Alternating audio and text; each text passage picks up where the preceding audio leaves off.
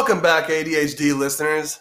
So, as I have previously expressed, I wanted to have my deliciously delectable girlfriend on here uh, to talk to you guys and to talk with me about what the actual struggles of ADHD are through the perspective of a partner slash family member. Any any perspective outside of the individual person is what I wanted to bring to the table, the table today, and or in my in my case, the carpet and the couch today, um, wherever you guys will be sitting at, essentially. Uh, so uh, we have Ariana today. She is also a podcast pioneer on her own in a podcast series that I have told you guys about multiple times, on Honor Redefined. Um, so, yes, welcome her today. She's going to be aiding me and you guys through the complex situations and conversations that couples have to have on the, the real, real and the down low about what problems actually exist and uh, how to actually talk about those things because there are things I do that I know piss her off. And there are things that just because of my ADHD that I know she does that irritates me which I mean doesn't sound like it should be a thing. But let's be real. Just because we have ADHD doesn't make us like the the F and her the A or them the A. So it, it's a give and take on both ends. So that's what this conversation uh, is about today. So hopefully you guys can start a conversation of your own. Maybe just get some insight out of this podcast episode to figure out how to broach situations in your own lives or families. So, Ariana, say hi to the audience. Let them know a little bit about yourself. Hello there. Um, like Brandon said, um, my name is Ariana Williams, and I am not only um, his girlfriend, but I I don't know what am I supposed to say here. Are we gonna be able to edit this? So you're a therapist. okay. Um, you are a girlfriend. The only kind of background that you fully need is the fact that you're you have been dating me for seven years, and I have had ADHD for 15 years. So you've been dating me half my experience, and you've only had um, I mean, I've had it for a, I've had it. Okay, since, cool. I just didn't. I wanted. You know what I mean? I have. I've, I've been working with it for. Got it. X number of years in dating. So that's that's the only credentials you need here. So audience out there, the only credentials you need is having to live and put up with and I can say put up with because I'm the one that has the ADHD, but the only credentials you need out there is to be around somebody or even know the symptoms of ADHD because you might be the person who's listening to this for yourself because your girlfriend, boyfriend, other significant partner maybe doesn't want to talk to you about it because it's uncomfortable touch situations. Well, here we go. Okay. So that's all you need. That's all you need for the credentials essentially. So so yeah, um, I'm Brandon's girlfriend, uh, and we've been together for going on seven years. So I've had um, a lot of time to spend around him and learn a little bit more about ADHD uh, and AD, ADD firsthand. I also, excuse me, I also am a therapist. I work with people who deal with those similar neurological um, diagnoses as well as other mental health. So it has um, given me an additional perspective, I guess, or layer of um, information. Is that okay? Yeah. Okay. Layer of information. Um, so what to, she's telling you guys in the short form for all you ADHD listeners out there, she has a clinical background in the psychological basis and neurosis that some of us deal with. So she'll be able to give you deeper and more in depth insight into some of these things that some of you guys are experiencing, like me. Yeah. So. So yeah. All right, so uh, we're just gonna have like a real just candid conversation. Uh, stuff that we we have, some of the stuff we've talked about, some of the stuff we haven't talked about. Um, you know, just things that some of you guys might have questions about, things that I've had questions about, things that we've talked about that we didn't finish talking about in the past, or that we have talked about and finished, and we just want everyone else out there to hear a conversation between a loving couple about the struggles of ADHD. Mm-hmm. So, um, my first question, like what we've already discussed, is did you see anything in me when we first started dating that first date we had at Jack Stack Barbecue? I have a feeling that I was fidgeting a lot, and I have a feeling that I was like a little bit here and there, but I'm not sure if you noticed it. Uh, what I would say is that at a time we were sitting at the bar having drinks at the end of the day, it was really, really, really hard for me to sit there and face you and stare at you and listen to you the whole time Hmm. because that wasn't something that I was usually doing. It helped that you're a pretty, pretty, pretty beautiful woman, obviously, and I picked the right food for you when we were ordering. But I noticed, even on our first dates, that I, I, I noticed my own ADHD, which I wasn't fully looking at or thinking about in terms of like what is an actual issue or what causes a problem with people who I surround myself with. So, were there anything? Was there anything that you noticed when we first started dating that you, now knowing me after seven years, would have seen and been like, "Hmm, that is that that that that, that could be ADHD," or were you just down for the ride? Um, honestly, well, um, I can agree that you know what you make mention about on this on the date that I can now know that there would that would have been complicated um, or just challenging to do because you were really attentive and I feel like you were really focused um, on the date. That's how you get to I date people. but I wouldn't have on the outside. I wouldn't have been able to know that that was something that you were struggling with. Because you probably would need a more insight from me on like what Yeah. my issues were, as opposed Right. to just like me having a hard time focusing on you and like Exactly. actively listening. Yeah, exactly. Like there's issues. Yeah, I just wouldn't have known what all the dynamics were there for me to even make that kind of an assessment. Um, but you know, when I think about just even early on in the relationship, I think I could probably go back and maybe pinpoint some things that could have been characteristic of, of ADHD. Well, and the thing is, is right now in this moment, I couldn't give you an exact example, and maybe one will come up as I'm talking. But um, I felt like you had an energy that matched mine to some degree. So anything that felt out of um, or more intense just kind of felt like okay, well, he's just got a lot of energy, just like me. And people often make those same comments. So it didn't seem odd that there would be like outbursts. So, real quick, audience, uh, my eight strong. Um, Whip, this is one of those times where we have an individual who's never been diagnosed but feels like they may have ADHD. She's gonna Um, she's gonna try to respond real fast, but I'm gonna keep talking and maybe raise my voice if I have to. But this is one of those situations where if you think that you have some of the symptoms and you're struggling in some of the areas of your life, go get checked out and find out if you actually have ADHD because some of the smaller uh, fine tuning issues that come with ADHD can be addressed really easily. Anyhow, this conversation is also with somebody who has ADHD, so I'm going to try as best I can not to inter- interrupt and do a lot of sidebar. So we have a list of questions that I have written down, but as we all know, that doesn't really apply uh, when it comes push to shove. So we'll do our best and we'll just jump around. But Well, we'll just do it. We could do it. You could do it in parts if you want. yeah, anyways, on that on that uh, topic, uh, go ahead, Ari. So I would like to mention though, um, Brandon has um, diagnosed me, and I will say that I now that I have looked at some different assessments, there are characteristics of ADHD that um, I can understand. So there is a chance that there is um, some level of that on the spectrum. Um, and you know, for me, that's kind of how I see things is that things are on some level of spectrum. So we maybe I have something that's more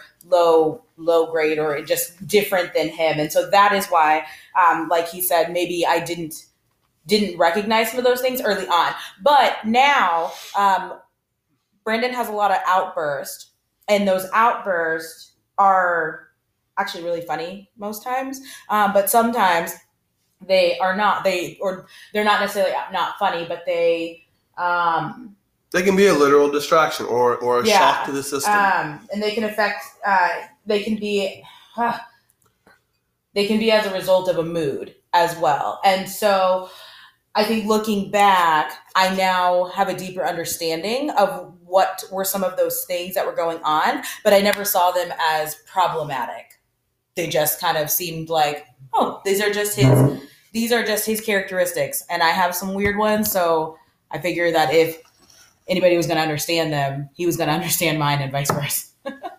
Right. So you mentioned like on our first date that I was really attentive. Yeah. Um, I know that we've had problems, and not like you know I'm gonna break up with you. Like let's just go ahead and skip this wedding planning stuff. Like, but I also know that like there have been times where you've been telling me something about your day at work, Mhm. or you've been telling me about something from you know um, a Coursera class, something that you've been taking, something you're really passionate about, and I've been looking you directly in the face, and after you're like, "What do you? What did I say?" hmm And I was like, "Oh, well, we got ramen noodles in the fridge for dinner tonight." Right. or something like that. And as a person with ADHD, we often don't have the luxury of stepping back and taking the time to see how that makes our families or partners or whatever feel. And so when that does happen, it, was it like? Um, when you started noticing more and more of that, was it like um, was it sad for you to like notice that like well on your first date you were so attentive and so like actively listening to me and and now I'm starting to see. I mean, obviously we were dating two or three years before this happened, but my question is to you: is like, did your feelings change about the attentiveness on our first date and our active listening on the first date to your actual relationship with me and the fact that I have a, literal problem Yeah. staying focused on what you're talking about, whether it's personal, whether it's passionate conversation that you're trying to have with me, or just just the humdrum of the conversation. Like, does that change? Has that changed how you feel about the active listening part? Hmm.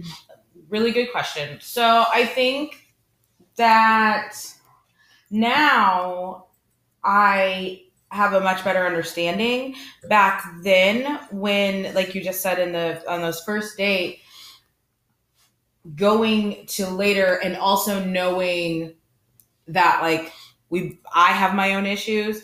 So the inattention I don't I think was very much tied to some level of um, hurt because I didn't know if it was like, am I just not interesting, or is there something that's ca- like, is there some obviously there's something causing it, but is like, Is it me? yeah, exactly, yeah. So it's more of like an internal assessment about it, but I also can say that now, now that we again have more of an understanding about ADHD, I've done my own work. Um, and I've also done my own work to understand ADHD more. That's impo- that's important. Uh, real quick, this is another one of those impulsiveness uh, issues that ADHD people have. I'm just going to cut in here, Mhm. and it's not offensive, or I'm not trying to be rude to Ariana or anything, but this is a point where a lot of people who have ADHD, if they have a mind or a thought on their mind, they need to let it out.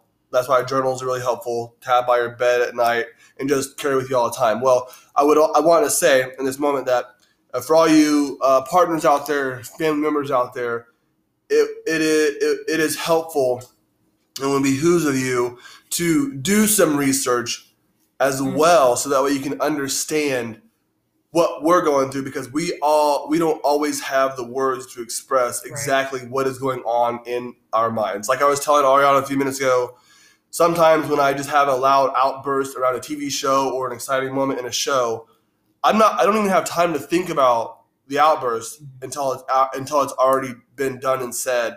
And i'm looking around and watching people's faces and eyes look at me like i'm some kind of you know circus person. So Yeah. uh, it is helpful for people to have some research um, to actually aid and help understand uh, some of the symptoms that are that, that, that do coexist with ADHD, and some of those aren't symptoms that will that will ever be able to be admonished or or gotten rid of. Right. So it's helpful for you guys to um, research Mhm. uh, to find out what other things you can do to help us. Yeah, for sure. Um, I, I do. I think that that's uh, that is key. Um, because if you don't take time to understand what it is that they are experiencing, then it's always going to feel like it's a problem, and then you're going to be less willing to find a solution for for what's going on.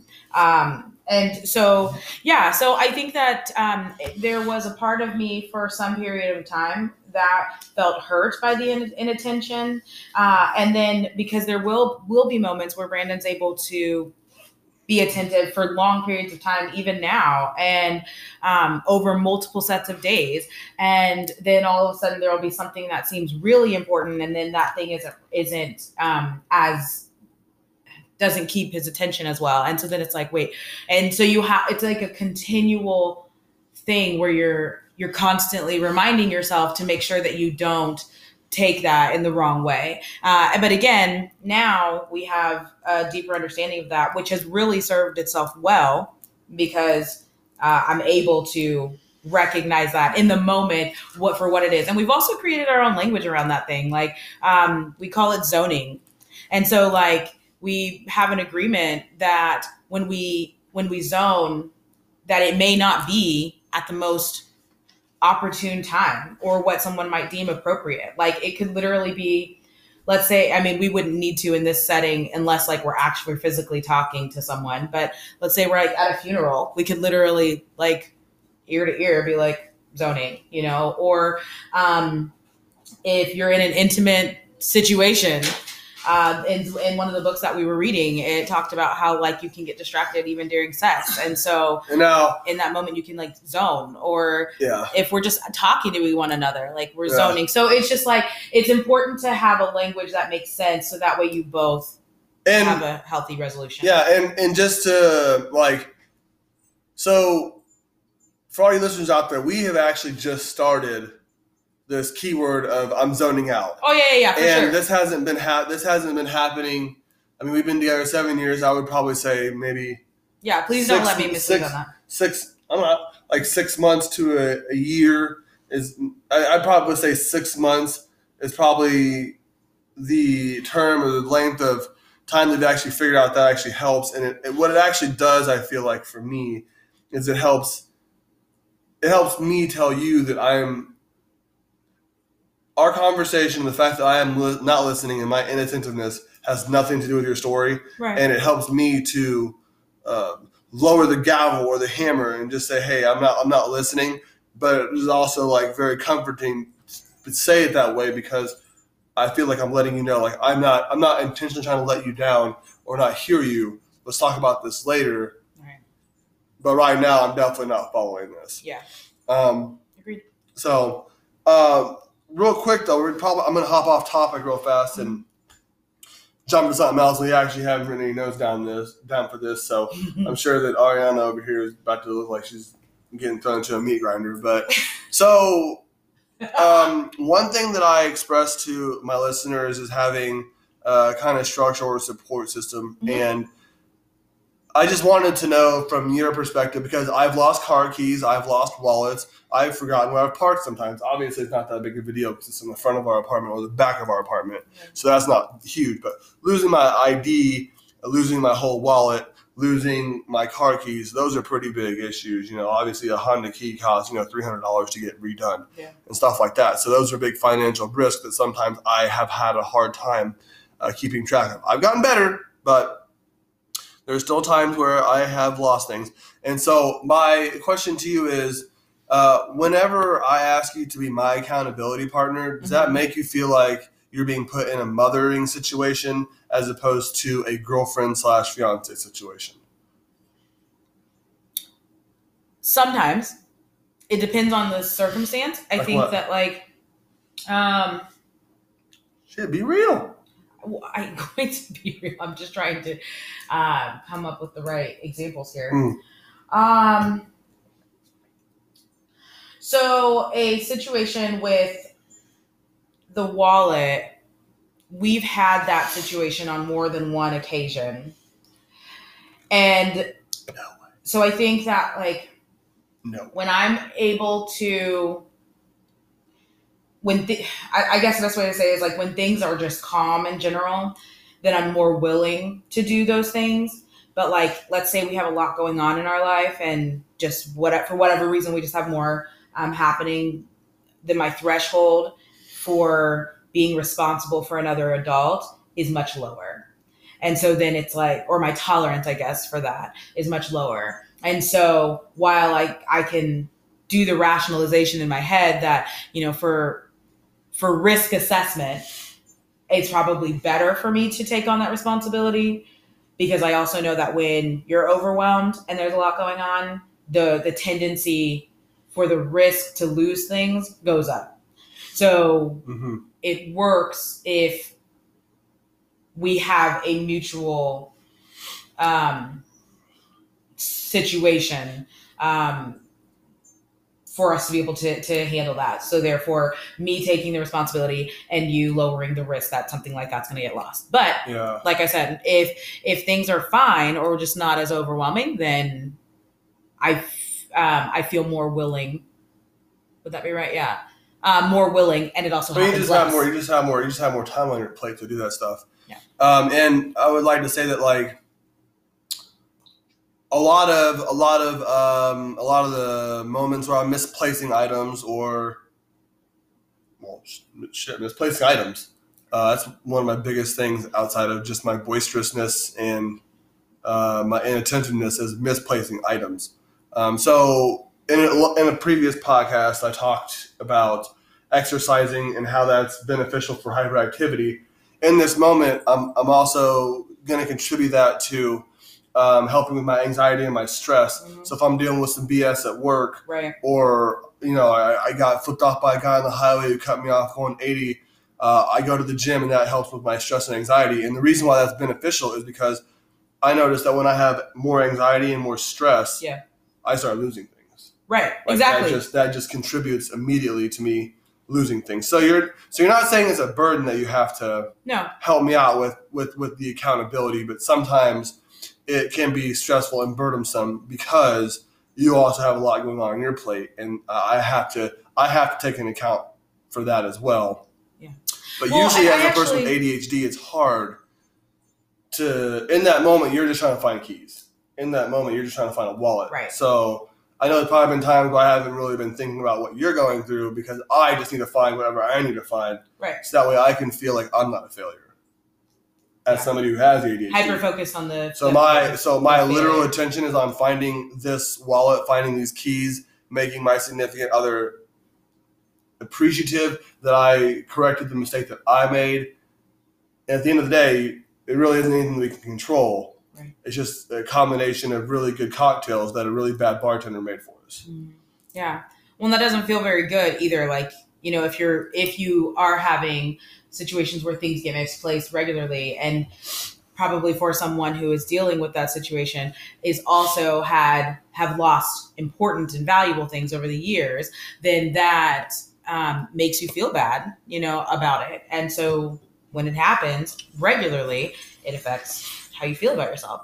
But I would also like to say that you've done a really good job to put systems in place that allow you to do a better checks and balances Check out my Instagram, y'all. for those things. So like um putting um making sure the keys have a set place to go on the like on the hooks when you walk in the door, right? Um uh gosh, what was Yeah, that? and uh, like you'll notice, like a lot of people's houses you go to, if you go to a person's house and they're open and just you know jovial about their ADHD experience, you'll be able to notice things in their house that um, have a, more of a, a system in place. Or, for example, I read that people who have ADHD and the inattentiveness and hyperactivity, they love colors. So if you came to my house, you would see paintings, not paintings of beige, whites, blacks, grays. You'll see paintings of reds, purples, blues, greens, very vibrant things that keep my attention every day. So that's Yeah. that's actually a pretty good point to, to make. I just didn't, I, didn't, actually think about that. Yeah, like even like um the remotes. Um Brandon likes to have a set place where the remotes go. Like there's just um lighters, like And that causes. things in I mean, fridge. Like it just I mean really that is helps. great, but like just a few minutes ago when I asked you to put you know a lighter away, you Right. were upset because So we You don't- that also you don't requires us to like- to I get it. and, well, know, it's not that I don't get it. It's just that sometimes. So I don't, what I want. I don't I don't reciprocate the same actions all the time when it comes to organization and structure. And so I noticed that when Um, I, well, I noticed no. that when I tell you sometimes to like do things, it's like, well, I noticed it was there yesterday, so why didn't you put it back where it's supposed to be? And so I, I also noticed that my structure and me trying to organize the house, Mhm. like I'll wake up in the morning, see the controls on the couch, and be like, all right, why do you not put them back inside the glass pan that's sitting on the entertainment center? Right. When, pardon me, when sometimes I don't even do that, and so I can't, I can't be upset about that because I literally can't do that. So every person out there who has ADHD, give the people you're working with or who are working with you, give them some credit, give them some patience, give them some grace because you're going to ask them things if you have a problem with structure. You're going to ask them things that help you out with your structure that you're not always going to be a, be able to uphold your part of the bargain on. So be patient with them on that part because in this moment I'm realizing I do things sometimes when it comes to structure that make me feel great before I go to bed that I wasn't really focusing on all day. So Mm. I know how that could affect you. Well, and something I do want to go back to, you said um, I knew it. I knew. I knew it. burdensome, and I would have to agree. It's not. I would have to disagree. It's not burdensome. It's cumbersome sometimes. Like it just is is another thing to think about, but it, it is not because of how I experience your ADHD. I feel like I experienced it in How do a more my ADHD? positive experience. Um, so I'll get to that in a minute, but that changes how I react to it. That doesn't mean that I don't ever have moments of like frustration or anything like Yo, that. y'all know there's frustration there. But I think that I I don't experience those characteristics as a burden. They just sometimes are an addi- they are they are a more intense need for responsibility, um, and that and that is different to Well- how I experience that. From an ADHD person's perspective, it often feels as though it's a burden because it's very it's very underutilized in mental health. Uh, it's very um, unrecognized and unvalidated in social constructs, even work, and so it makes you feel like you are a like outcast because a chemical imbalance in your brain that makes you lose stuff and then makes you feel inadequate. Whether you have a job you're making fifty thousand dollars at or hundred thousand dollars at, if you lose your wallet and you're an adult, you're going to feel some kind of way about that. So it may not feel burdensome to everybody, Right. but to me, on multiple occasions, it definitely seems burdensome Yeah. for sure. Understood. Yeah. Yeah. I, I definitely wouldn't take. I would never try to take that away. Like, I just think that for me, I'm I, because of what the work that I do, who I am, and What my kind of work own are you doing? again? personal history. What? So, oh yeah, your work. Gotcha. um, and my own personal history that it I have a high, higher tolerance and compassion and understanding for what another side might be going through, and therefore it makes it easier for me to see the quote unquote problem as a as a solution. Hmm. Um, so yeah, you asked me about my experience. Um, Oh, I just said, how do you how do you view my ADHD? yeah, Not the person. right. No, yeah, yeah, yeah. Well, I guess you kind of have to view the person too. Tall, dark, handsome. Yeah, I you know what? Like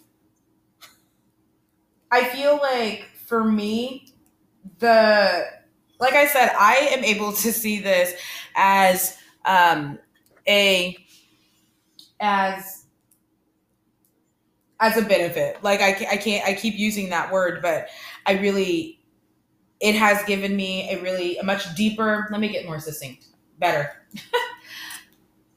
it has allowed me to establish a deeper understanding.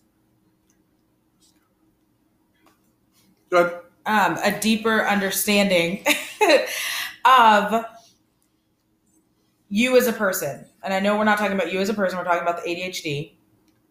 I was gonna Go pick that up there. Okay, I was gonna say I was just gonna start over, and then we could edit it however we needed to. Anyway, um, so Well, that's all on there. So this is ADHD positive. We don't we don't edit unless we're cussing, unless we're like you know falling off our fourth story balcony or something like that. Because I want all of my listeners to understand what ADHD is all about, and ninety percent of that also happens during conversations. And so there's a lot there's a lot of there's a lot of additional words, a lot of connecting words, transition words that people with ADHD have because like I said, I have 16 different puzzles in my head that I'm trying to put together all at the same time. Okay.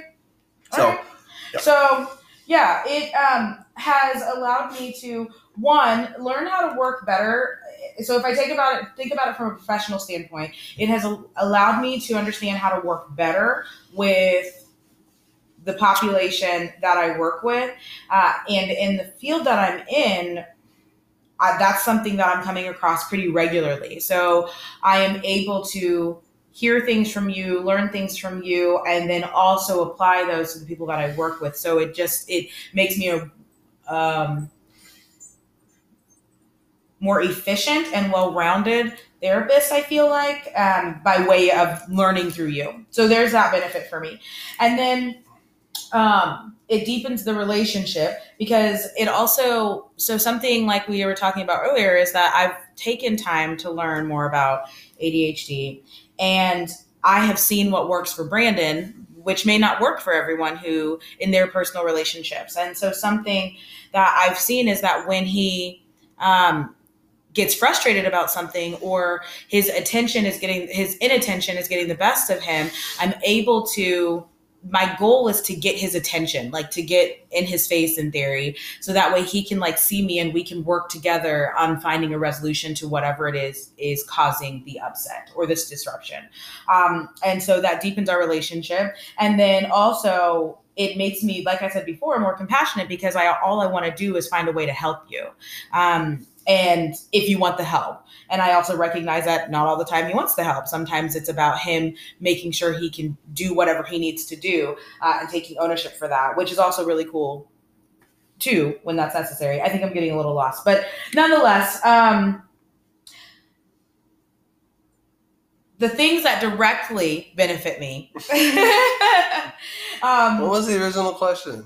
What was the original yes it was yeah No, my I experience I, said, I didn't say. My I didn't say. I didn't. of I didn't. I didn't say. I didn't say that wasn't. I said what was the original question? The Oh, original question ex- was how i experienced adhd uh, no, no, it was. It was. No, how do you, how do you view my How do you view my ADHD? I know, and that's what I'm talking about. Oh. How do I experience your ADHD? Okay. This is the answer So to just, what you just asked. say you were getting lost. I just didn't know. oh, because I was trying to go down my list because I don't want to forget to tell them anything that I Right. that, I, Right. Right. that I have right. Right. Um, and so, okay, yeah. Um, so how it directly benefits me, which I I can really appreciate. I'm someone who likes to keep a clean house.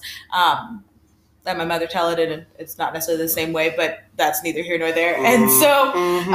um, him wanting to cle- um, move the furniture pretty regularly is so helpful because I get to clean baseboards. Don't lie. You didn't like it at first, though. No, I know. Oh, okay, yeah. I mean, if I gotta go all the way to the Yeah. I mean, be real so because it's like I am. Why do you you- keep saying that? I I- am 'cause being real, but I'm I not started- thinking what you want. I'm just saying, when. I started moving furniture at the beginning of our relationship, you would always be like, "Babe, why are you doing this?" Okay, so Why maybe I was gonna furniture? get there. Maybe I was talking, giving them the oversight, and then I'll take it back. How do you know? I listen to your podcast. All right, now, y'all. So, as I was saying, um, when he moves the furniture around, it allows me to notice things on the wall, clean things, um, keep baseboards clean. Uh, we get dust up out of spaces that maybe, you know, had we left it there. And that's one of the things, you know, I think that when people move into certain places, we'll leave things in one place for so long. Well, the benefit here is that because the furniture gets moved enough, we get to make sure that our house stays clean, um, and things get to i get to use my neuroses in a way that works for me. And so it also changes up my flow which is really important for me. I'm someone who needs a lot of change. Uh, and so brandon allows me an option to have a new environment pretty regularly which is really great. And we also have a cat layla who i'm sure he's mentioned at one point or another. And so she she loves that too because it's fun. Her environment is regularly changing. And um it also allows me to try new things. So if we take it like outside of the home, he's more willing to be spontaneous and try all sorts of cool activities or you know go on just random little adventures. And for me i am um i'm just not as willing to take as many of those same risks. And that'll his his adhd for me really truly is a benefit when um when i'm able to keep perspective. So I just want to I just want to touch on something that you talked about in there, like when we're social and out in public.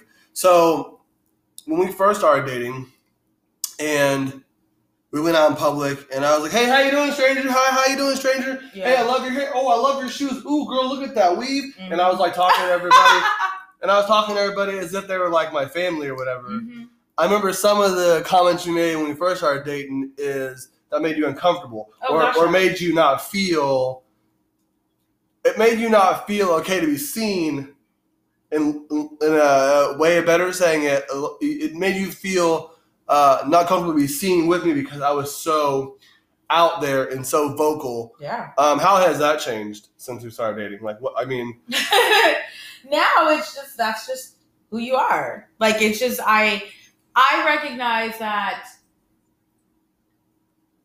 all of this is a part of you. we we are also known as social butterflies. Yeah.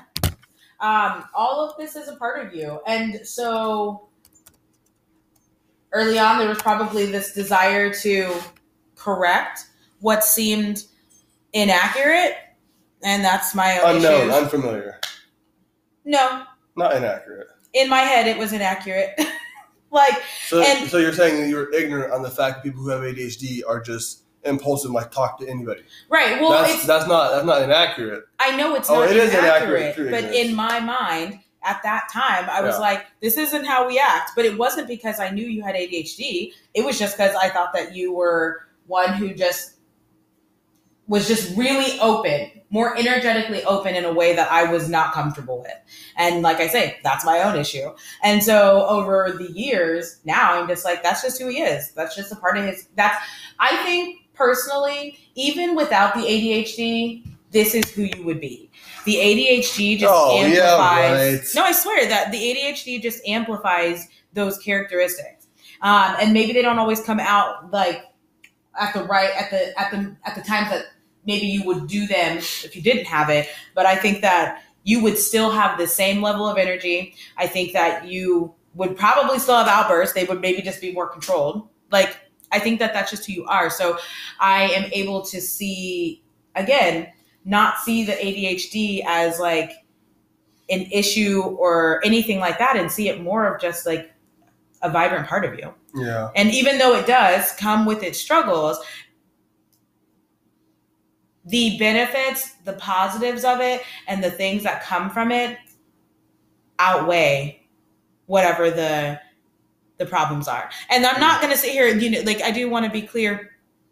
Um, I know that my experience is not the experience of others, or even maybe even many others, when it comes to ADHD because one of the thing I also find to be important earlier you had mentioned like support um, support people is that as the partner of someone who has ADHD if you do especially if you don't have ADHD Your support methods are always changing.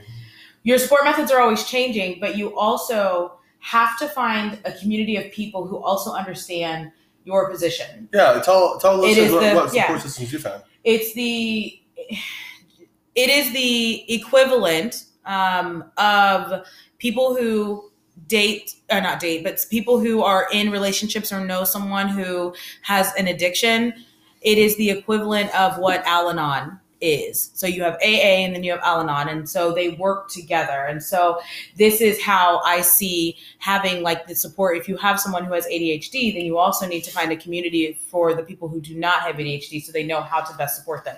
And therefore um, i went and joined a few groups on facebook um, and those were huge for me but what i also came to recognize is that there are a lot of people out there who are dealing with much more um, intense situations Progressive. or um, pro- did you say progressive yeah, like progressive situations on ADHD. Yeah well and i mean just their circumstances Like not being able to get a job because they're um maybe not being able to get a job but like um, having children and they're dealing with someone like um, a partner who has adhd and like one i'll give you an example. Um, a few days ago i was on facebook and i had seen that one of the the individuals was had sent a text and was frustrated with their partner because of the fact that they had spent over $1200 on video games impulsivity. Yep. And um, the the the the per the person who didn't have ADHD That's a lot saying, of money though. Let's just be real here. Twelve And- hundred dollars, right, Like and the the rent, person- that's like a that's like a used car. Yeah. And the thing was is that the person said that they didn't even know that they were spending that. they were just playing their game and they were just you know whatever and anyway Like the, a little bit of manic, but yeah. the the partner was essentially frustrated because this has been something that goes on regularly and they were saying how they were going to have to sell like some um, vehicle of theirs if they didn't if the partner didn't stop doing what they were doing and so i just simply simply i say that to say Well, that's the. Brandon I mean, and I- yeah, that's the importance of communication, though, because Right. like, we're not talking about that. I could. I'm not saying that I would go out and buy a twelve hundred dollar video game, but if we weren't communicating about like the um, the lapses in time that I missed, or if we weren't talking about the fact that I misplaced keys for three weeks in a row, that's not going to change. And I feel like in order for that to change, a system has to be implemented through communication with whoever is trying to help support you. and I, I i'm not going to disagree Yeah. with you on that at least from what i'm seeing out there i'm getting a deeper understanding that there are so many things that can't even be factored for sometimes. And you can have all sorts of communication but that doesn't mean that the issues don't still exist in some way shape or form.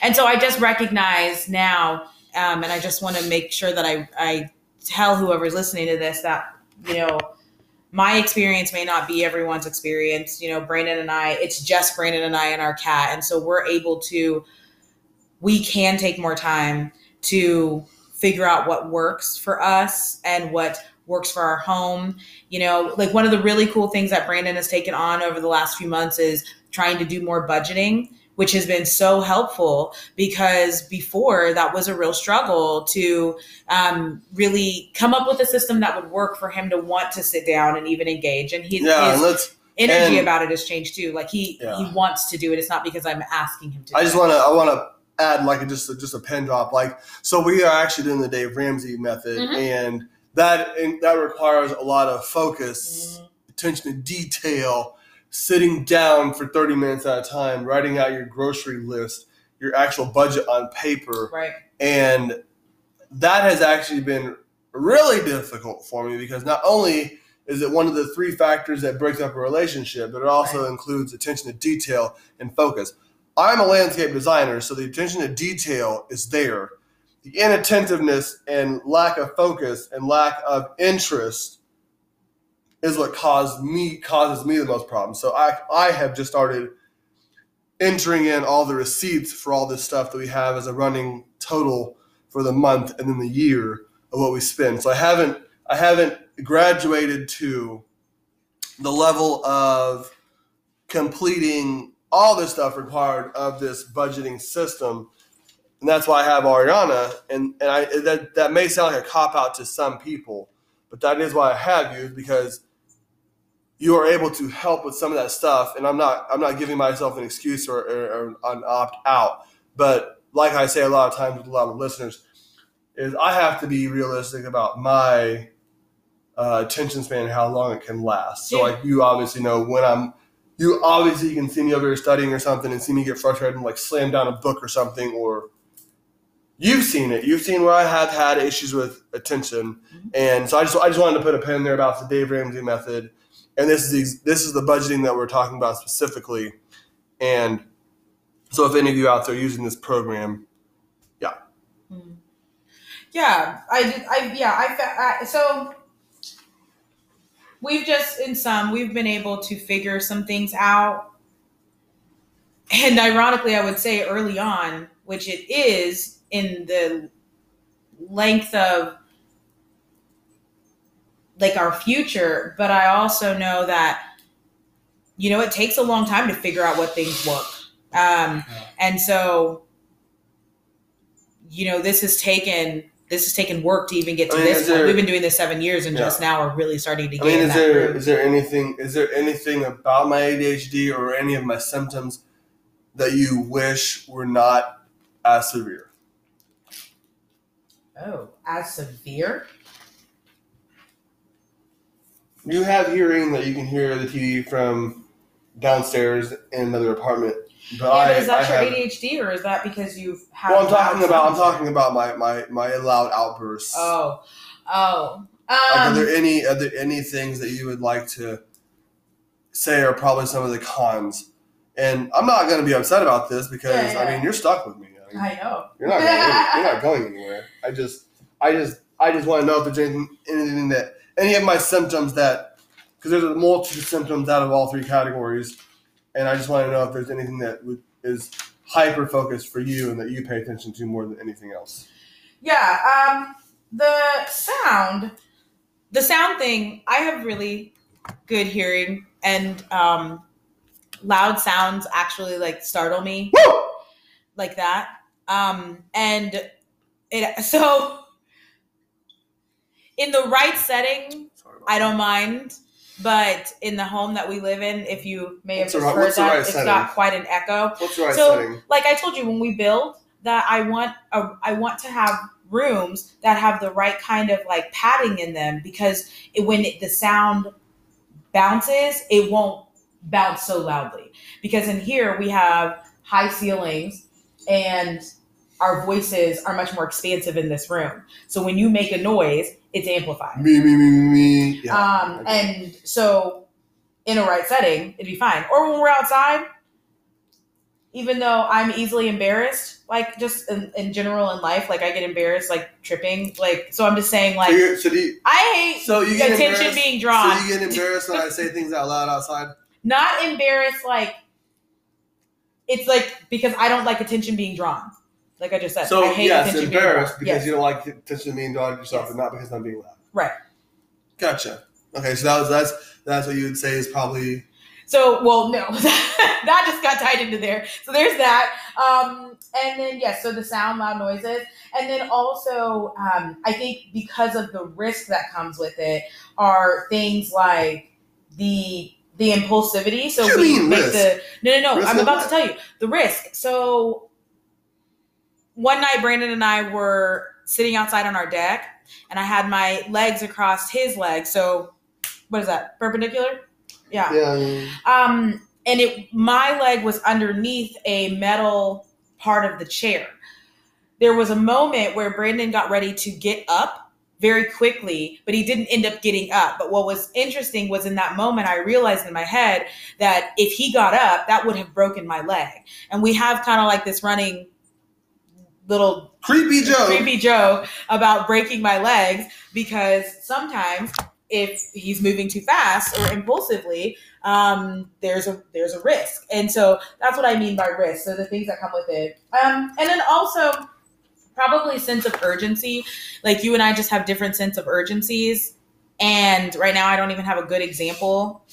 Yeah, I- I think that I think that just on the sense of urgency, people who have ADHD, or at least in my case, we are struggling, or I am struggling every day to try to maintain my semblance of um, normalcy. Yeah. In the society we live in, so when I wake up, I'm thinking about the ten minutes in the morning that I got to study. Um, now, now that I'm I'm switching from job to being entrepreneur and looking for a part time job, uh, there's a lot more things that go into my day now that I need to do as a person with ADHD to not feel like I'm failing. Yeah. And so, like when I wake up, there's 17 different things, 10 of which are in this side of my brain and in my head that have nothing to do with productivity or becoming better at what I'm doing for the day or the week that I got to push out. And then, then there's seven other things in here that I know that I have to get done. And I know that three of those seven things I'm probably going to overlap my time on because I'm more interested in them than the trivial, monotonous, tedious stuff that I have to get done in order for the enjoyment to happen again. So that's my morning. That's usually what I feel whenever I'm thinking about. Yeah. Can I ask you something? Because I Mm. noticed for that was the second time you mentioned uh, like trying to keep from Feeling a failure. feeling like a failure. Um, so that is something that's like on your mind regularly. Is that would that be accurate? Or trying to at least No, I don't think I don't feel- think that I don't it's not on my mind uh normally. Mhm. It's on my mind when I'm making big decisions and taking risks that people who don't have ADHD have the luxury of doing just on a whim. Got it. Because there are so, like every time that we add an extra vegetable for all you vegans, vegetarians out there, every time we add an extra protein for all you carnivores out there, there are so many other things. So whenever I add one thing, there are five different things that come with that one idea. So there are all the things, there are all the ideas that I want to write down on a piece of paper to make the idea more sound and fundamental for me to carry it out. There is the thought of all the actions in between the writing down and actually doing the actual work to make it a reality. There are all the people that we think about that uh, we may or may not let down because of our ADHD. And then there is our ADHD. So when I sit down to study every morning, I think about okay, when is the first time that I'm going to have a distraction? When is the first time that I'm going to um, get bored with this because it is not something that I'm super interested in? And that is something that I think that everybody has to do because there are certain there are certain classes in college that I'm about to take that I'm not I'm not going to be 100% interested in Right. or enjoying. And during this pandemic, I'm going to have to take them at home. Yeah. And so I have to prepare myself mentally and emotionally for sitting up there on my computer, getting ready to study, and knowing that there's a possibility that I'm not going to get through all that, Mhm. and knowing there's a possibility that I'm that I have to. So people who have ADHD, or at least me, I have to push myself every day to make myself not feel like a. There are other people out there who are going to look at my life story and my successes and think, "Well, you're not doing enough." Right. Well, in my mind, I am battling 17 different items in my head when I only need seven to get done. And so every day for me is is essentially a ticking clock because and I've heard everyone say, "Oh, you know, as you get older, life time goes by so much faster." Mhm. Well, I'm starting to realize that time's always gone fast for me. Even when I was like a teenager, like time has just gone really fast for me because I don't ever have time to sit and settle and think and just, you know, just relax and enjoy that single thought. That's why going hammocking is such a great leisure activity for me. Mm, okay. So I don't always feel like a failure, but when I'm making large adjustments or something that could affect a lot of people as opposed to just me, that's when I have uh, the issue of feeling like, well, can I really achieve this? And that goes back to having realistic expectations and boundaries for what you want to do and how you want to how you want to turn your actual idea into a goal. And I've I have realized that that's the hardest thing for me is turning an actual idea because I have thousands of ideas coming out of my head. And this is the third or second one that I've actually made into a reality. So it's it's kind of like ADHD is like this really like generous friend who's giving you all the answers to the test, Mhm. but you're not even interested in the test Mm. you're getting all the answers that you need, but you really don't care about that because you're thinking about all the other students in class Mm. also trying to give you their answers. And so I'm sitting here thinking about a test with 20 questions on it, getting all the answers from 40 students, and all their answers are different. Right. So that that is literally how my day goes when I'm thinking about entrepreneurship, even when I'm thinking about work. Work is more structured, so it's easier for me. Yeah.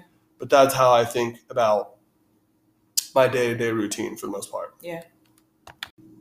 So that is usually where I um, feel like a failure is when I'm trying to achieve as much as I know that my heart is willing to, Mhm. but my brain is not with my heart. Yeah. So that has actually been something in the last year that I've actually had to realize if I want that fear and that that feeling of failure to leave, I need to focus on things that I am passionate about and leave the rest at the door.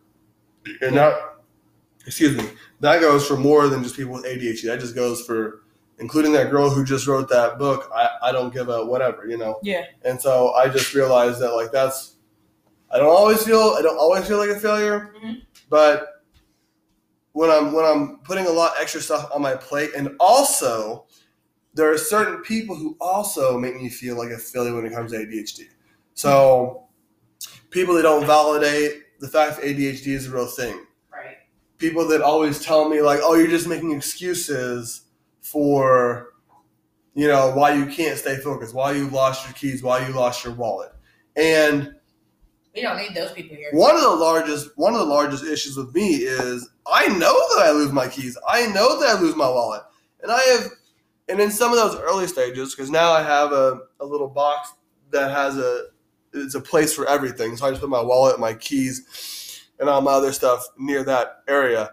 But when I first started losing my wallet and my keys, it was an im- like an immediate feeling of like letting everyone down around me. Mm. Like I let I let you down. I let our cat down.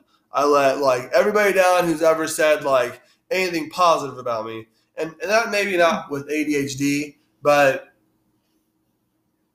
as a so a little bit about me that I haven't told my listeners before is I, I am military experienced and so there's a lot there's a lot of you know um, um, structure there. There's a lot of discipline there. And so when I also lose things in the beginning of this like you know path and trial and error to having a place for everything um, I did feel like I was even letting myself down because I knew that I could do I knew that I could maintain all this stuff if I was in a different country, staying alive Right. and trying not to get killed. Then I knew that I had the ability to do it here. It it just seemed like there was an entirely different conditioning system here in the states Hmm. as opposed to in the military, and so. Um, yeah, I don't feel like I have failure issues of failure a lot. It's just when I'm making big decisions that um, risk for me is a lot harder to jump into because of all the other things. And as my listeners already know, that I don't take I don't take any over the counter drugs anymore to help me. But when I was on Adderall, like I was a mime. Like I was I was like tunnel vision all day. Like you point to point A, I'd go straight to that and get all the obstacles done on the way to point A. You point to B, I'd do all the obstacles along the way to B, and then uh, you know A through Z, I would be able to do that. But Right. then when I took off the medication, um, I got my sense of like social skills back and my creativity back, but it left me with the issue of focus and the hyperactivity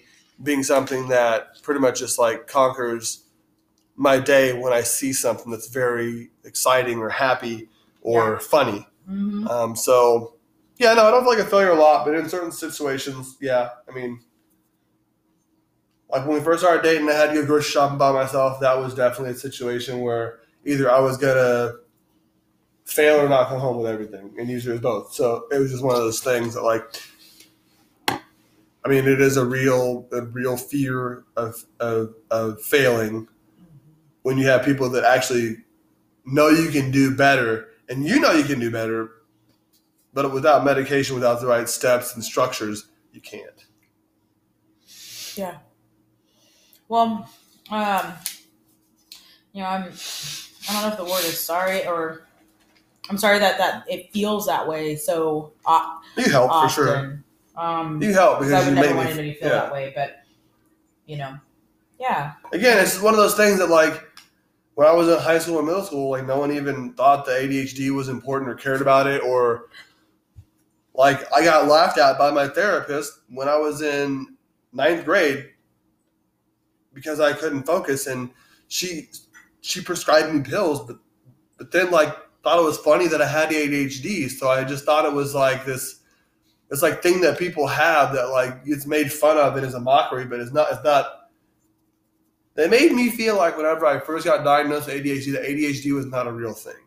Hmm. Not only did my dad make me feel like that, but my counselors at school made me feel like that. why would they give you meds if they didn't think it was a real thing? I'm not. Well, I mean, they made it. Obviously, they knew it was a real thing because they, they gave me the medication. hmm But I could tell by the way my counselors were talking to me and my doctor who actually gave me the medication. Uh-huh. I could tell by how they were talking to me, just phrases and things that made me feel like they weren't taking it seriously. Got it. and as I was just an, oh here's another person who has the ADHD just give him a pill like it was just it's like there's no way this can really affect all this stuff in your life as long as you have this Mm. and so I felt like I was either made to choose like I need to take this narcotic that my doctor said if I take for too long it's going to cause me to have heart problems or I just have this stigmatization of having random outbursts, inactivity, and not listening to people, whether it's in an interview or to your spouse or, or significant other. I was just gonna have to deal with that. And those were my two options as a child and as a as a young adult. And um, so yeah, that's I mean, that's that that is my early experience for the most part, without Mhm. getting too far into detail about what I um, feel when it comes to ADHD. So earlier, I noticed you talking about me having like issues with ADHD when I get frustrated and stuff. Mhm. And I just wanted to say that I appreciate the fact that you do that because a lot of times that is the bridge between having ADHD and getting frustrated to having anger problems and blaming Totally. others for why you're having issues. Mhm. And I recently, or not recently, a while back, was doing some studying and some research on ADHD, and it turns out that's one of the most prevalent things in adults is anger, Yeah. aggression, and violence from ADHD. Yeah. And I can see, I can see as a person with ADHD how quickly and rapidly that can progress if you don't have someone or people to support you with those frustrations Yeah. because they can turn i have i so on a on a personal level i have been to the point where i've been studying or reading and i'm having such a hard time focusing and studying Mhm. that i want to throw my book through the window Mm. like those are the points that where i've gotten to Yeah. that i'm like you know what fuck this Yeah. i'm not doing this i'm having a hard time with this and there's been times when you haven't been home where I've been studying, I just punch the table because I'm just like, oh my God. I just need to read 12 pages that I've written down in my journal to give me the semblance of success for the day. And I cannot do that. Yeah. And so you really helped me by telling me it's okay. I'm not perfect. I'm not going to be able to change overnight. And I'm not going to be able to change over, you know, weeks, months to the point where I'm always going to feel like I'm doing the best that I can do. Yeah. Um, and so you've actually helped me figure out that like just day to day successes would make me feel good about myself. And I may not be as smart as everybody else. I may not be as, you know, creative as everybody else, but I'm damn sure just as authentic or more authentic than anybody else. Yeah. And so that's what I that's what I wanted to just thank you for for the most part. So uh, I also heard you earlier talking about children and all this other stuff. So Yeah. how would you feel if we had a child, you know, two, three, terrible twos area Mhm. that was diagnosed with ADHD? What would that make you? What does that make you think about Um, dealing with a husband and a And a child. Um, I've actually given And that quite a bit of thought. and yourself? Uh, Mhm. I have given that quite a bit of thought over the last few years. Yeah. And I'm not going to sit here and act like it would not be tough girl. You know, I know. because a kiddo who is dealing with ADHD doesn't always have the mental fortitude to understand what they might be experiencing and why those things are happening in those moments and why they're getting frustrated about things or why you know that they're they're going from room to room without any um, um, solution of what they're doing and so oh um, I mean, I think it. I think to be honest with you, though, it'd be good it'd be because tough. we. I mean, I. I think it'd be I think we can do it, but I think I it'd think be it would be fairly. Well, but I'd like to be clear. You asked me how I would handle having a child and a husband who is dealing with that that situation. Well, I'm speaking on having a child and a, and, Right. a, and a wife who has ADHD. However, one, I am undiagnosed. I am diagnosed by Dr. Brandon Johnson.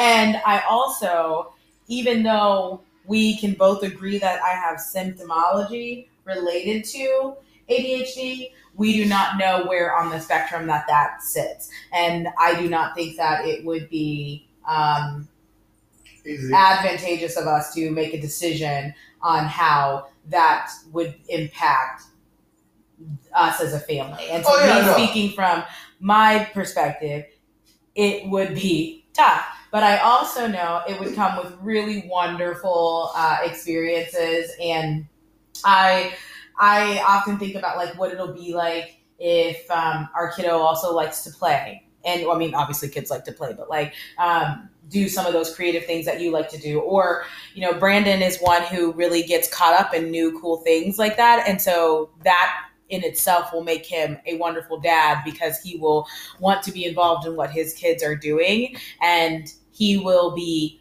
seeking to nurture their creativity, whatever that looks like. Uh, and so I think that there's a lot of there's going to be a lot of valuable things that come from it, but I'm not going to sit here and act as if that would not have it's come with its own set of challenges that I don't think at this moment right now we can fully calculate.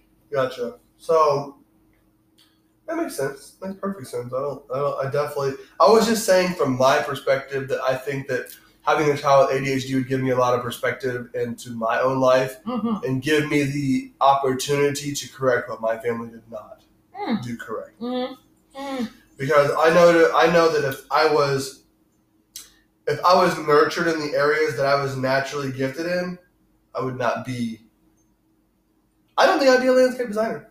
I think that I would probably be a Jackson Pollock. I think that I would be a sculptor. I think that I would be a visionary in a creative sense, uh, if you will. Um, uh, you know, obviously, I'm talking about this book I'm about to write about childhood trauma and stuff. And so I feel like there's so many more possibilities for children who have ADHD to thrive and succeed in what they're actually gifted at. Yeah. And it wouldn't actually hurt to have a conversation about opening an academy just for ADHD students. Hmm. Maybe you should look into that. I should.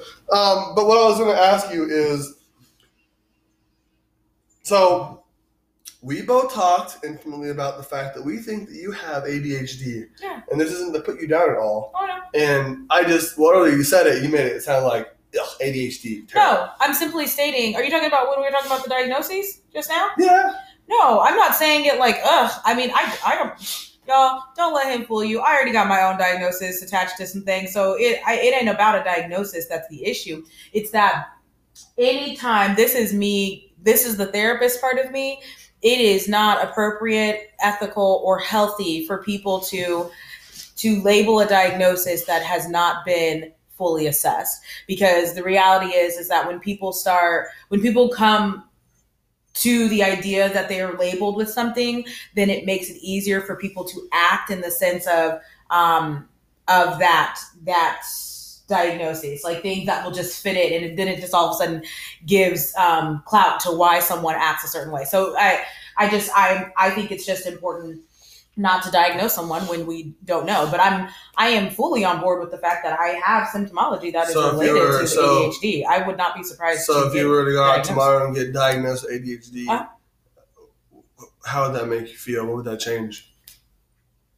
Honestly, I think that it would um, make me feel more relaxed and confident because um, Normal. my yeah, like it, oh, there's a reason why this is like this. Like um, I, you know, sometimes I get uncertain about because some of the symptoms that come with ADHD are also symptoms of, anxiety. like anxiety and PTSD. So it's like I don't know. I don't know. You know, it, it would just make things maybe feel better. And if you Um, guys have a question on the symptoms of ADHD, I'll, I'll post that later on my uh, Instagram page for you guys to look at. Yeah. Um. So. Uh. So. So yeah. I feel like it would probably make me feel more normal about the fact that I always have something going on in my brain. My brain very rarely ever tends to stop. I struggle with sleep because of it. Um. You know, I think that.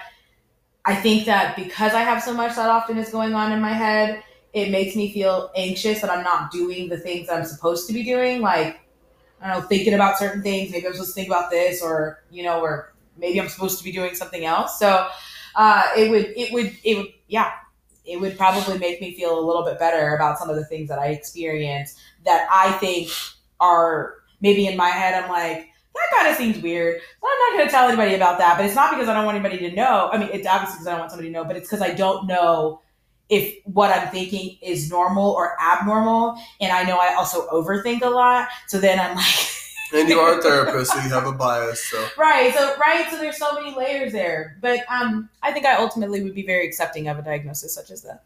Hmm. I'm sure you would be too. I'm sure you've been living that life for a while now. um, so we talked about ADHD, like what, what what it was like when you first met me.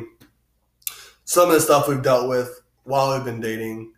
Um, what what would what I mean? What would you say?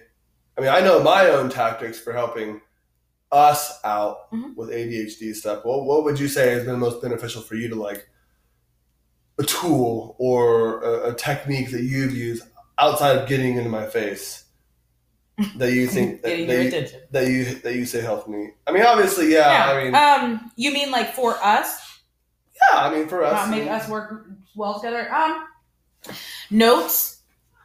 I can't say that's necessarily. Again, I guess I can only speak for me, but um, notes have been effective. You know, I tried to leave him like notes that detail what it is I'm wanting him to do. Uh, and I honestly, I'm a big sticky note person, so I use like brightly colored sticky notes for the, the things that maybe I'm trying to notify him of.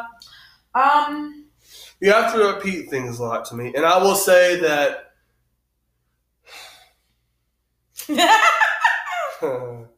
there's sometimes where I really dislike the fact that you have to repeat things to me because I am an adult. But then I have to stop and think about the fact that I have ADHD and that I'm doing it the natural way now, not doing it with medication. So I realize that sometimes I blow up on you because I don't want you telling me things more than once. And um, sometimes I don't get done still. Sometimes I do.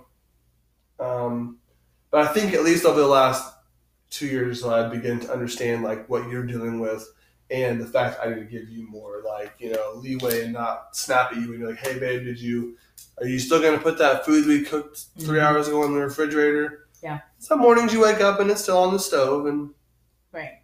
that's stressful and it's it's it's it's irritating for me as well. Mhm. Um, so I just wanted to say thank you for at least telling me that I need to do stuff and reminding me as my accountability partner because you're going to get shots fired back at you. So accountability partners out there, um, just know that the person who you're who you're dealing with, um, and the people who actually have ADHD, it's nothing personal. They're just trying to help you. Ari just tries to help me sometimes, and I notice that I can get kind of quick lipped or sharp tongued with her on certain things that in the end actually have helped me. So Well, and I would like to say to you know to as an advocation for those who have ADHD, um, or I guess even people who don't have ADHD, you know, ADHD is not it's where am I going with this? It's not an excuse, but it's a you circumstance. do have to be. It's a circumstance, right?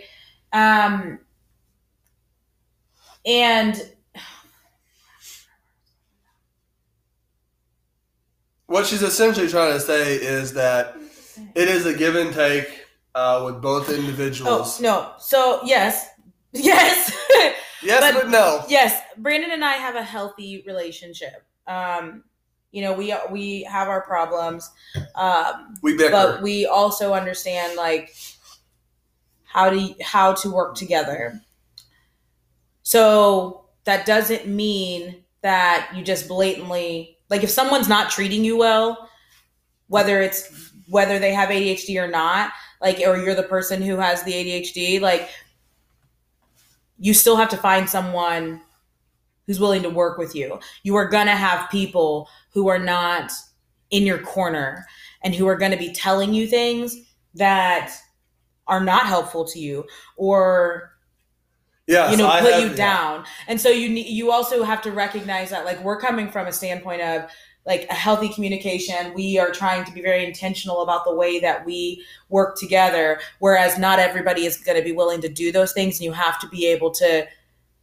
decide and dissect whether or not those people are in it for you or if they're in it just to like you know manipulate whatever the circumstances Yeah, and I mean, you're like, like like, good point. Like, I have met some people who liked me for who I was, my spontaneousness and all that other stuff, and then when they realize like I have ADHD or or whatever, I can I can tell just in the the reflection of their tone that they think differently about me, or Yeah. you know, the recent job that I was just at, they whenever I told them I had ADHD, they were dumbfounded because they were like, "Well, how are you such a good leader? Like, how do you keep all this stuff together? Like, how are you? How do you take such you know detailed notes and how do you do all this other stuff that makes you a good leader, but yet I'm being stigmatized for having a so-called disorder that's supposed to, that is that is in reality or perception of what people think is reality is supposed to hinder my performance or growth at work. Yeah. Uh, so I, I've also experienced that as well.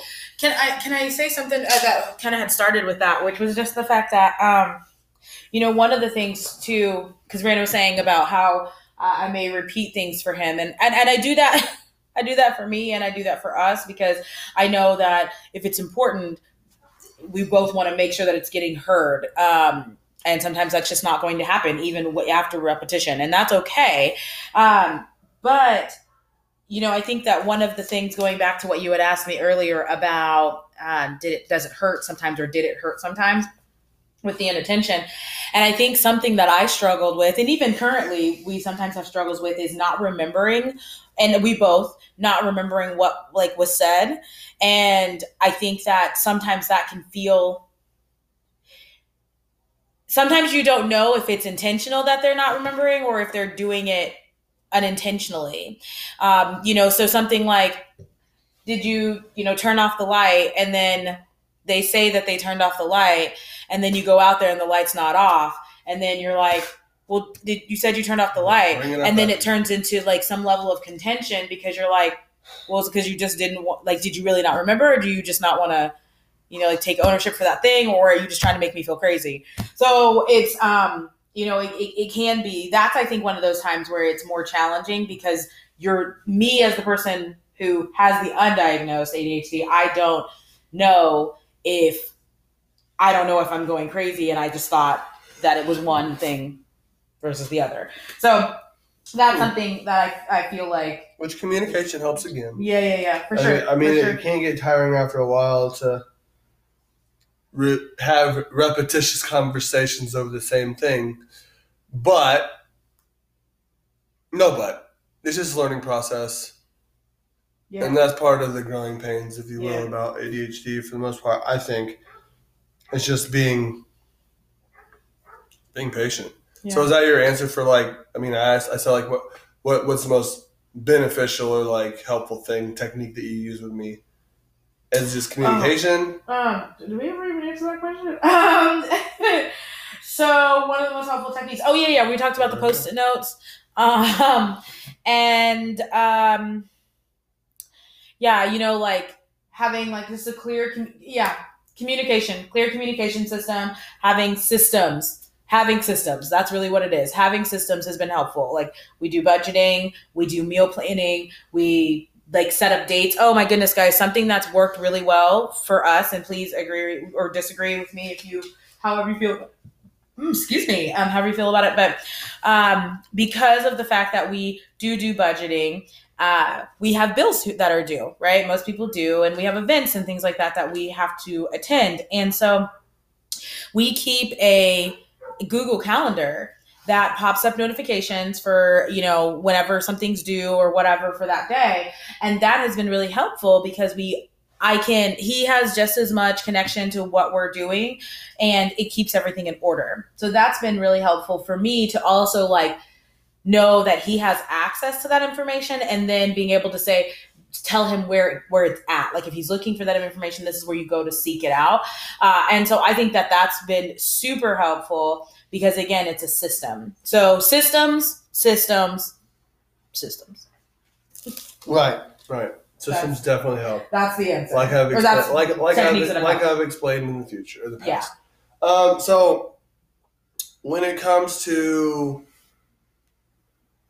uh, medicating for ADHD, mm-hmm. I was taking pills for a while, and, and I personally noticed a change in who who I was, not how I was acting, but who I was as a complete person. yeah And I actually hated who I was on pharmaceutical drugs. yeah Um, I really didn't like who I was. I didn't like the lack of social skills that came with the medication. Um, and I was honestly quite worried about how it was going to affect me for taking it for a long time. Mhm. But um, was there? I mean, did you? What are your insights on me as a person with ADHD or as your partner when I was taking the medication as opposed to now? Like, did you notice a big change? So you being on medication, it really it affected your energy. It made you extremely mellow. Hmm. And I think because before you were taking medication, I didn't know what the medication would do. Uh, I while I have worked with people who have had ADHD, I also hadn't seen like the differences, you know, like and be around it that regularly for me to see how much Yeah, it changed I it. noticed you're always asking me like, "Are you okay?" Yeah, because it just did. It just didn't feel good. It like like it. The only way I can say it is that it took away all your vibrancy. It took away all your character. Um, and so I don't. I hate saying this, but I don't enjoy when you're on meds because it. It's just things aren't the same. You're not the same. I mean, let's be real. Um, Medication's also also it's also very dangerous. You're right. Um, however, I also recognize that there are there have been that many opportunities come from you being on medication. So something like going to school, you it's going to make it easier for you to focus in school. Um, having important events where maybe you need to focus, so having that medication is helpful at those moments. Um, and then also, you know, like if he wakes up and he hasn't had a good night, like uh, a good night's sleep, it also affects, it increases that risk of like um, overwhelm.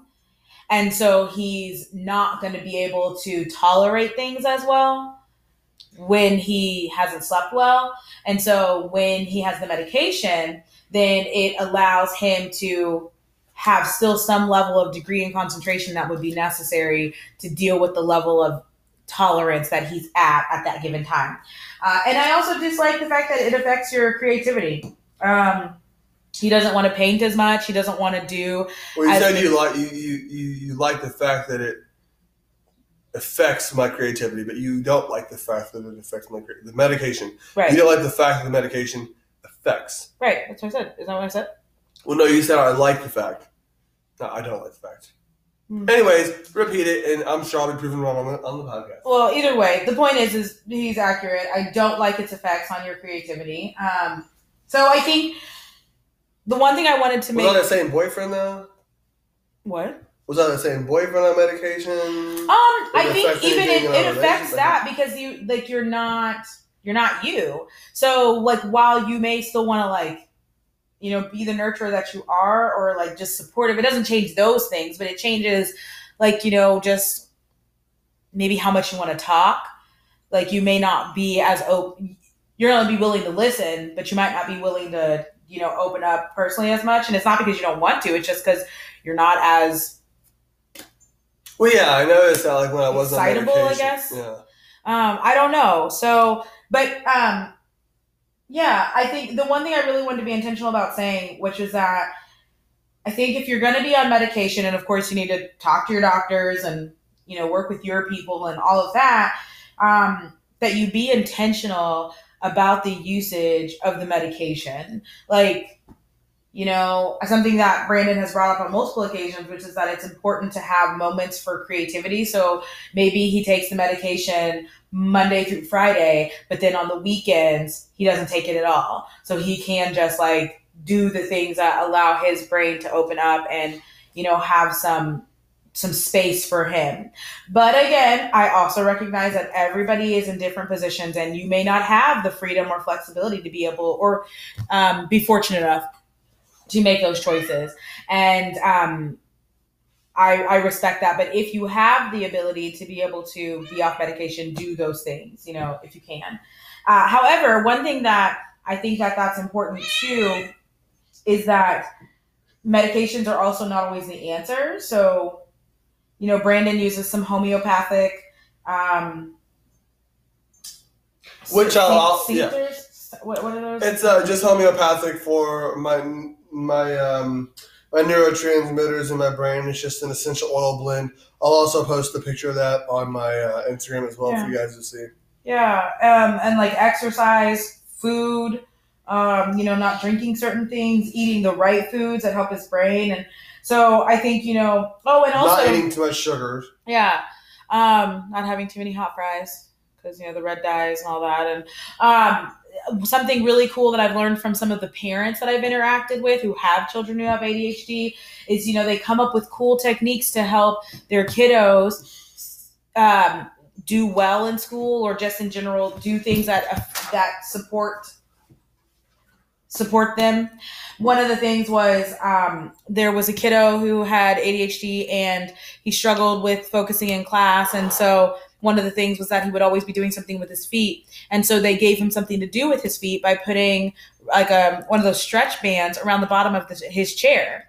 So then that way, when he's sitting in class, he can just he's getting like strength put back in his legs while he's sitting there, and he's also playing and doing something with his legs, which takes away the distraction that would be happening with the inattention. And so, like you know, with Brandon, he's got um, he's got multiple options here at home, but he can come and he can sit at the desk and he can set up his um, GoPro and he can draw and drawing is something he loves to do because it goes with his design. And so he can do those things. He can turn on music. He can he can paint. He can read if if, if and when he wants to. Like there's just a lot of things he i mean he can always fix a little something you know like do stuff tinker with his hands and whatever. And so Yeah. um, I think that um, trying to find alternatives is always really helpful, but I am also very aware that sometimes medication just has to be a part of the solution.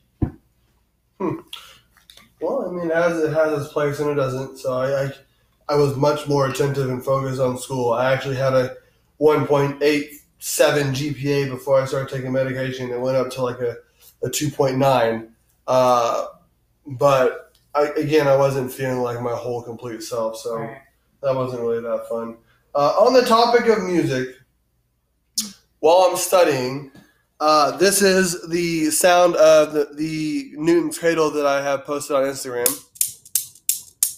While that's playing in the background, I also would like to say that uh, Ludovico Einaudi, I hope I'm pronouncing that correctly, but every single one of his songs is a great, great study song.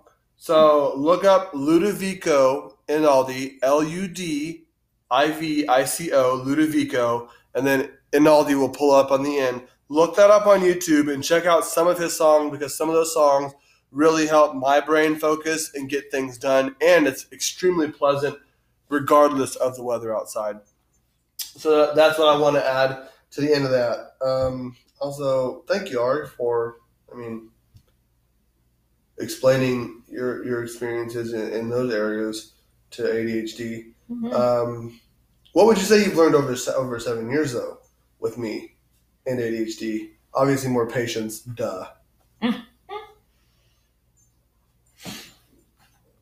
I mean, you know that I guess I keep going back to this, but ADHD doesn't have to be a a, a problem. I mean, yes, it can come with its own issues, and there are going to be things that are a factor that can create challenges, but it doesn't have to be some ne- negative elephant in the room. It doesn't it just doesn't have to be that thing. And if you can find a way in your circumstance to Make it a negative fish in the room. positive fish, Negative fish. Why oh, positive fish? Yeah, positive. Positive anything. yeah. you know, use it to use it to your benefit. And I know not in every situation you'll have that, but I think that maybe before I had just a total misconception about it. And I will also say too, you know, that like before it used to be like on the outside of my world, like, you know, only working with people who were dealing with that. Mm. And then it became something that was an everyday part of my life. And I think probably one of the biggest things that has changed for me is that now I have an understanding that, you know, you're learning how to deal one hour to the next. you're not, you know, like you could have 20 distractions in the span of an hour. And then you've got to do it another hour and another hour after that. And so there's no, it doesn't stop. And so um, I really have just gained a deeper appreciation for for people um, and for the ability to accept, understand, and have patience for what you're going through and how how that affects our just daily life. Right. Well, I appreciate that. First off, because that's really helpful. It's helped me a lot. Um, we've already had com- conversations about my my childhood with ADHD, and I was definitely taught that I was not going to be able to succeed at a lot of things that were going to be difficult for me because I had this. Um, and so it's been helpful to find a, a, person who makes me feel like I can still put on a cape with ADHD on it and, and fly about the world. Um, so that's been really helpful. So I appreciate you for that. Thank mm-hmm. you. Yeah. So I hope out of today's podcast, everybody out there, you guys all have have gotten to hear from somebody else's perspective on ADHD in relationships and how that affects them. Now, granted, Ariana is a therapist and a licensed therapist, but she also is a human being and still experiences things just like everybody else does, even though she may already have a bias or an understanding that's a little deeper and, in, and more in depth than you as well. But it doesn't change the fact that these are still things that a person with ADHD brings to a relationship. These are still things that a person with ADHD brings to a job. Uh, these are things that a person with ADHD brings to just the general everyday routines and tasks of cleaning the dishes and doing the laundry. Um, so I hope that each and every one of you out there who's listening to this, I know there's only eight of you, but I really, really appreciate the 80, the eight, 80, the eight. I'm speaking into for fruition. The eight of you out there that are listening to me or hearing this podcast, I hope that you guys can get something from this. And I hope that you can talk to your partners if you have a partner. I hope you can talk to your families and get some more understanding on who you are. I hope you can talk to your doctors and be real with them on the situations and circumstances that you're having trouble with. I'm going to add a couple more things to my Instagram profile this weekend. If you guys want to follow, obviously I have a link on my on my Anchor podcast for you guys to join my Instagram. I'm going to go ahead and post some of the things, uh, the homeopathics that I'm taking for my ADHD and things like that. But what I ultimately want out of this episode is for each and every one of you to sit down and think about your own ADHD or the individuals who you know who have ADHD and think about how you can better impact not only your lives, but their lives with understanding and compassion for ADHD. And this also goes for the individuals out there who are just like me, who struggle with this every day. We are definitely not perfect, and this podcast is a pretty good example of why. We're not all made to be perfect. We are all made to have flaws. If our biggest flaw is inattentiveness, hyperactivity, over sociability, okay, I'll take that even with the cons. So I hope that you all go home, think about what you can change and reflect on in your own journey, whether you have ADHD or you don't have ADHD, and think about the situations and circumstances and quick shots or frames from your life that you can change or adjust moving forward. So I hope that this encourages you all to talk to each other, or even if you just want to go in the bathroom and talk in the mirror to yourself. I hope this is something that encourages you to talk to yourself or others about what you're going through. It's not it's not it's not a problem to have ADHD, but it is a problem to have ADHD and not acknowledge it and accept the gift that you were given. So, with that being said, I hope you guys follow um, some words of advice and tips that have helped me. Like I said again, I'll post some things on my Instagram. Oh, And a real quick call to action. I really would like any of you, it doesn't matter who you are, to send me a message on my email, ADHD positive spelled out 87 at gmail.com, or send me a voice message on this Anchor podcast because I'm interested in hearing your stories. I'm interesting. I'm interested in conversating with you about some of the things that you're dealing with through my own eyes and just seeing if I have had those difficulties. And if you've experienced difficulties just like me, I want to hear your story because I want to relate. And that's the best thing that we can do on this podcast is can relate to each other, whether it's through our pain, whether it's through our happiness, whether it's through our guilt or pride.